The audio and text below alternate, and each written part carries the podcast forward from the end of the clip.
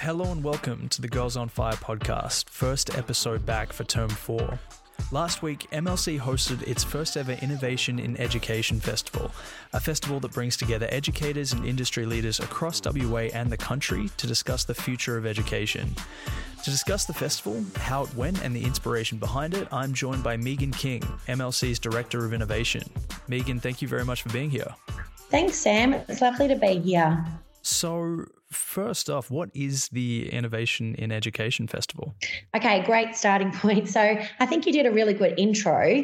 The the Innovation in Education Festival was actually designed by my business partner, Scott Miller, and I, and the whole concept was about bringing together educators, entrepreneurs, um, industry leaders, um, to really explore what the future of education not only could, but maybe should look like. And that was our inspiration. So, really, it's called a festival, but it's, a, um, it's an educational conference as such. Excellent. And so you say uh, it was yourself and Scott who masterminded the festival itself. What inspired the festival and what was the thinking behind it? Yeah, so um, Scott and I have been working together over a number of years. Um, we've put together a couple of really great programs. Um, MLC has, you know, enjoyed some of those over the past two years. Uh, but the thinking, I guess, behind the festival itself was, you know, what's the next step? We're doing these great programs at our school, and I know um, BOP and other startups and entrepreneurs are, are doing fantastic programs at multiple schools. But, you know, how do we bring together like this diverse range of people? Who are all really passionate about the future of work um, and preparing students for this. Um, but like, how do we bring them all together, create these discussions, and have a space where that collaboration is at the forefront of everything? Uh, so I guess for us, that was the thinking behind it. But you know, there's a whole lot, as I'm sure you can imagine, um, to put this together. So, you know, we we also needed to think about creating something that was really affordable, um, because to have a broad range of attendees, um, you know, and we really wanted university students right through to industry leaders and educational leaders. Um, which meant that we had to secure some partners, some sponsors, you know, to make it all possible. And I guess for us, um, what became really exciting as we went through this journey this year to put it all together was that we didn't really have a proof of concept when we were taking this idea to our partners and sponsors, but um, you know they all jumped on board. And I guess what it told us was there's a real appetite for this discussion, um, and there's a, there's a real belief that it's it's important. So for us, you know, we're going to continue growing this concept, learning more, getting feedback from people that came along, and also, you know, obviously people that perhaps didn't. So to find out what they're looking for, we want to include some webinars and and other opportunities. So um, yeah, it's it's pretty exciting, but it's very new. Absolutely. I uh, I myself attended the festival. I would say it was a phenomenal success. Uh, what was the best part of the festival for you? Um, for me, I would say, Sam, that the best part was that it was something really new. Um, I really loved having so many like minded educators uh, and also the fact that we had people from all sectors all coming together uh, and all really passionate about talking uh, about the positive ways that we can influence and shape change in our sector, in the education sector, to ensure that we're preparing our students for this you know somewhat unknown future of work. And i think that that was the best part i guess was that really collaborative feel to it so megan how has this year's festival uh, inspired you or possibly changed the way you think well, I think for me, I don't know that it actually changed the way I think. I think probably it reinforced that I should keep thinking the way I am, um, but it certainly did inspire me. That that's absolutely true. Um, so what it highlighted, I guess, was the fact that there are so many people in in our university sector in WA. Um, you know, we've got this amazing ecosystem of entrepreneurs and people in the startup space, um, as well as our corporates and our leaders. Who we're all on the same page. We all want to work together um, and positively lead change to help young people and to help young people navigate their futures. So I guess, um, and I've, I've sort of spoken about it a bit. Hope I'm not harping on, but my inspiration always comes from influencing collaboration, not competition. Um, so it's it was really inspiring for me to see so many educators from each of the sectors come together. That was really exciting for me. That seems like a very strong message: collaboration over competition. Is that one of the main things that you hope uh, attendees or people take away from the festival, or if not, what's what's the main message that you want taken away from this? It's a really good question. I don't know. Um, I hope people take that away from the festival. You know, certainly it's something I'm really passionate about. Um, but I guess for, for in terms of who was at the festival and who spoke, you know, we had industry leaders as keynote speakers. You know, we had amazing panelists. Um, we had people like Sarah Coleman, who's the CEO of idoba. We had Rebecca Tomkinson, um, CEO of the Royal Flying Doctor Service. I mean, these are women who were talking about their journey to becoming CEOs, um, and like their their stories are so inspiring. So I guess I hope people took away their messaging, you know, and I guess saw that that story uh, uh, unfold throughout the two days. But we also had like entrepreneurial CEOs, uh, Elizabeth Knight from Purposeful and Scott himself, obviously from BOP.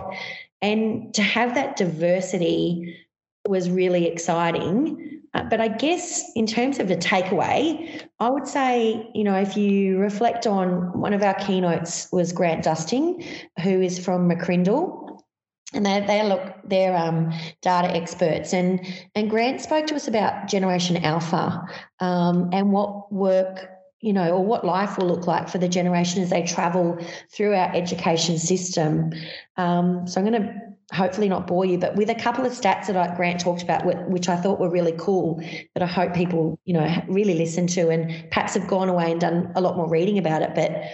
So currently in Australia, there's 3 million Gen Alpha and, you know, we've got more than 2.5 million Generation Alpha are born globally every week. So by the time this generation is has all been born by 2025, they'll number almost 2 billion which is the largest generation in the history of the world. So for me, I guess that's a really important takeaway that, you know, even by 2025, which is just around the corner, Generation Alpha is going to make up 27% of our workforce. But what I thought was really interesting, and I, and I know we've we've heard this stat in lots of different ways over the last many was many years in education. But Grant talked about the fact that for Generation Alpha, it's predicted that they will work 18 jobs across six different careers. Um, and most of these career options are not even known to us. So I guess the takeaway that I, I was really passionate about sharing, and hopefully our delegates took away, is that, you know, as schools, as educators, we need to equip our students to be prepared for this. So, you know, how are we prioritizing skills um, over content? you know how do we use real world simulations um, you know to make sure that our students are developing critical and creative thinking skills as well as you know an ability to work collaboratively in a really diverse workplace or, or world i guess of the future um, but of course, we have to also be prepared for the fact that this is a generation who are completely connected to technology. They've never actually known a life without it. So, you know, when they're learning at a faster pace, you know, it's so important for us as educators to to really teach them strategies to help them apply their learning and, and in new ways, in different ways. And um, I hope that wasn't a terribly long way of saying that that's what I think is a really important takeaway. No, absolutely. Those uh, statistics are hard to get your head around, and I think really drive home just how important innovation is because obviously the landscape is shifting so quickly, and you've got to be able to adapt to that. So this was the first year of uh, of the festival. As I said before, an absolute success. What are your hopes for the future of the festival for years to come? Well, firstly, Sam, thanks for pointing out it was successful. I mean, that was the goal one, was to make sure that people came along and you know really benefited from um, what we were putting putting out there. And um, you know, I was so grateful for MLC um, for supporting this vision, and you know that's really exciting. But for the future, um, you know, we, we'll definitely host again in 2022, and MLC has already confirmed their commitment um, to doing that, which is super exciting for me. Um, but we I, we also have already been able to get some great feedback from our delegates, um, which was good. And so Scott and I are already talking about, you know, planning on adding some diversification to our master classes. So our our master classes were um, teachers like for teachers by teachers. Um, so we really want to diversify the types of things that we offer in those classes. Um, and we also are very passionate about adding a student stream. So I'm particularly excited about developing that concept. Um, that's certainly a, a real passion area for me. We are going to now hear some of the audio from the uh, Careers in STEM panel. Why was this topic so important to spotlight for you? And is there anything you want to say leading into this uh, panel discussion?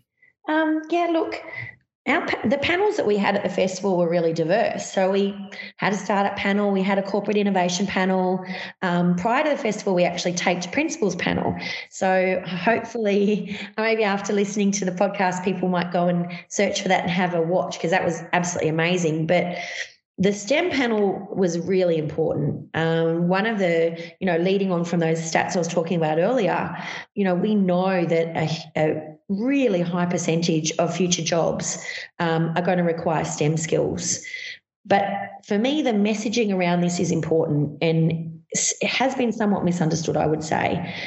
Having STEM skills doesn't mean that you become a mathematician or a scientist.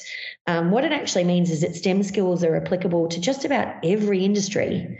So the fact that we had some really amazing West Australians coming and talking about their work in the STEM industry, I think was um, something that our delegates were really fortunate to, you know, have that opportunity to listen to. So sounds like you're going to share some of it. So hopefully our, our listeners can also enjoy it. We'll now go over to that audio stream. Uh, Megan, thank you very much for joining me today. Thanks, Sam. We're now going to hear an excerpt from the Careers in STEM panel. This panel included Lucy Cook, founder and CEO of Spacedraft, Tara Broadhurst, manager of student equity at UWA, Kate McGilvray, the program lead at WA Data Science Innovation Hub, and Karina Price, STEM XR manager at UWA. This panel is moderated by Simon Carabetta, the project engagement coordinator at WA Cyber Hub. Um, and as you can see, uh, Kate and I obviously got the memo on colour coordination for today's panel. so we're well and truly uh, organised. Um, I guess um, my next question would be around, around what could Australia be doing better in terms of engaging uh, students in careers in STEM? So I'll go to you first, um, Tara. Australia is a country, so I don't know that Australia will do anything better. Um, I think it's the people that are within it and the different communities. Um, so it's a really hard question to answer. So I'll, I'll, be more specific. What could what could education, educators, and the wider STEM community do to engage students more in STEM education? Also, a, a huge question, um, and I'm actually going to defer. I've back. got more if you like. no, um, I'm actually going to defer back to the the gender piece, and I know I can talk about lots of different ways that we can um, get more equity in STEM, but I'll just kind of finish my, my story about gender. Um, and when we look at what the the well researched and documented barriers are to getting more girls into STEM um, in Australia. Are, um, so, the barriers for primary and secondary school students are a disengagement from STEM. So, um, Australian chief scientist came out and said, you know, disengagement with STEM starts at year three for girls you're educators, you've probably seen it earlier than that as well. And I, I personally would challenge that it happens earlier than year three. Um, there's stereotypes and there's bias, there's lack of role models, um, there's family and cultural expectations, um, and then there's uh, a disconnect between what's being taught and learnt in the classroom um, and, and real world jobs. Young people can't see themselves from what they're learning in the classroom to what, to what how that connects to a career. And I know you're all educators, and the fact that you're here means that you're, you know this information, you're part of this conversation. So it's how do we address each of those barriers? And I think there's the role to play of, of educators and those who are here today You're clearly passionate and part of that conversation. We talk a lot about um, um, about uh, parents as well, but I think a piece that's actually really missing in Australia um, is is the media. And so, you know, I think um, looking through what happened in the 90s, those people who used to watch The X Files, have you ever heard of the Scully effect? So lots of women entered science because they were really inspired by that role model that they saw. And I know thinking through the presentation we saw earlier um, about, um, yesterday about Generation Alpha and the role of influencers, And I think there's a really interesting piece that we can play in, you know, how do we use the media? Um, I actually did a um, an internship in the US with PBS, and we um, they ran a whole channel about getting more girls into STEM and designed TV programs um, that really tackled that that influencer space. So I know it's a bit of a different answer, but I would say um, one of the places we could sp- play and where we could look is that influencer space and the media particularly from a gender lens, sorry to harp on about it, but if we think about who our scientists are in Australia on our TVs, it's Dr. Karl, um, it's Alan Duffy, you know, the, um, there's a few females and they're doing a really incredible job, you know, Lisa Harvey-Smith, and there's some great teams like popping up. Um, but yeah, I think that's a big piece that we can all, um, that would be interesting to see be activated in Australia. Absolutely, and great response there. And it kind of hits home a bit with what we're doing at the OS Cyber Innovation Hub and also with, with Kate's Hub. And we're trying to really um, create opportunities to get more, I guess, women role models in front of young women um, to influence them to get into a career in STEM. Um, what about you, your thoughts on this, Karina? Yeah, don't make it difficult to follow, do you, Tara? um, I, I think you, you touched on a whole bunch of things at the beginning of that, so maybe elaborating a bit on some of that and, and um, connecting the dots, but broader than just the, the women um, in STEM, but just generally raising aspirations across the board is about, yes, exposure to ro- role models and exposure to an understanding of the potential of where your STEM skills can take you and having students recognise that they could tackle real world problems and have real impact with those STEM skills rather than shying away and being scared of them or, or feeling like, no, this is not for me, I don't like this, I don't enjoy this, I don't see the relevance. And I think part of doing that is, yes, exposure to role models and connections to, um, in, in, the world that I operate in, connections to the real world applications of STEM. So I work within a university context, and the space that I'm in, science communication, is really about creating exposure of how a STEM skills being taken and actually being used to address real world issues. And I guess the challenge here is well, how do we get that into classrooms? How do we get those tools into the hands of teachers? How do we better equip schools and learners with the capacity to expose students to that? And so that's the space that I operate in. And I think that there could be, you know, better support for those sorts of infrastructures and how we can actually achieve that so that educators who are maybe here willing, excited and enthusiastic, but maybe wrestling with the capacity to actually do this in, in small time frames and you know the need to try and take something to plug and play or to reach out to external providers to achieve this or stuck in regional and remote areas where it's not easy to access this stuff. A better system that better supports that connection to, to the real world, to the, to the role models, and to the, the way that STEM skills can, so that we can raise those aspirations and those inspirations. Thanks, Karina. Great response there. And what about yourself, Lucy? Well, I reckon just bang on the doors of some companies that you like and just say, I've got this army of awesome kids. They're curious. Can we come in and spend a bit of time with you? So we do that every Tuesday morning. Our office is in Nedlands. Little plug here. No, but um, you know, real company you know, getting that real work experience. You know, we we work, we're in at Scotch College two days a week in Hale School, basically because the boys want exposure to entrepreneurship and software development. You know, and I tell you what, the engineers, it's the most exciting part of their day when you get a bunch of kids walk in going, What's that? You know, and it's that curiosity in the field right, that's going to give them the exposure to be like, oh my goodness, I can look like that, or I can be a woman, or I can do this, you know, and it doesn't matter because you're just a company working towards a common goal of changing the world because of XQR, whatever reason that drives this company's purpose. So getting that young blood in, it's inspiring for everyone in the workplace. So let's just you know, just bang on the doors because, you know, industries is desperate for new blood and innovation, as I'm sure the teachers and students are to get exposure. So I just, you know, I'd say that. I, I love it. And that whole bang on the doors thing, I, I'm going to adopt that. I love that approach. It's fantastic. Because you know, you talk about the media and the press. Well, everyone loves a bit of a post, like "Look who was visiting today. Look where we went today." You know, breaking down those those walls it's, it's, you know, working together. And then as a result, we ended up hiring two Scotch boys from year 12 who were really curious. And now they come in $300 a week and they just get, you know, help out. And that's how it works, folks. That's fantastic. That's it. Love it. Great response there, Lucy. Thank you very much. And that brings me finally to Kate. Thanks. Um, so over the last year or so, I've sat on a bunch of um, panels as a sort of woman in STEM, which has been a very strange experience for me because I definitely would not have considered myself to be a person in STEM, and sometimes I still wonder if I'm a person in STEM um, because of my background. Um, you know, working in government, I think you know if I was to call myself a scientist, I would say I'm a political scientist. I you know studied politics and human rights, um, and worked in community services. Um, so you know, it's kind of been a, I guess, a strange transition for me, and um, I think part of that is because there certainly when I was growing up, and I, and I think the same still remains. There is this huge kind of gap between: Are you going to be someone who does uh, creative social things, um, or are you going to be someone who does science things? Um, you know, and fairly early on, I sort of had to decide which one of those people was I going to be. Um, you know, and I liked drama and dance. Maths was the only subject that I ever failed in high school. I dropped out um, because I wanted to do dance instead. And my uh, maths teacher told me that I would never succeed at anything because I hadn't done maths. Um, so I proved him wrong.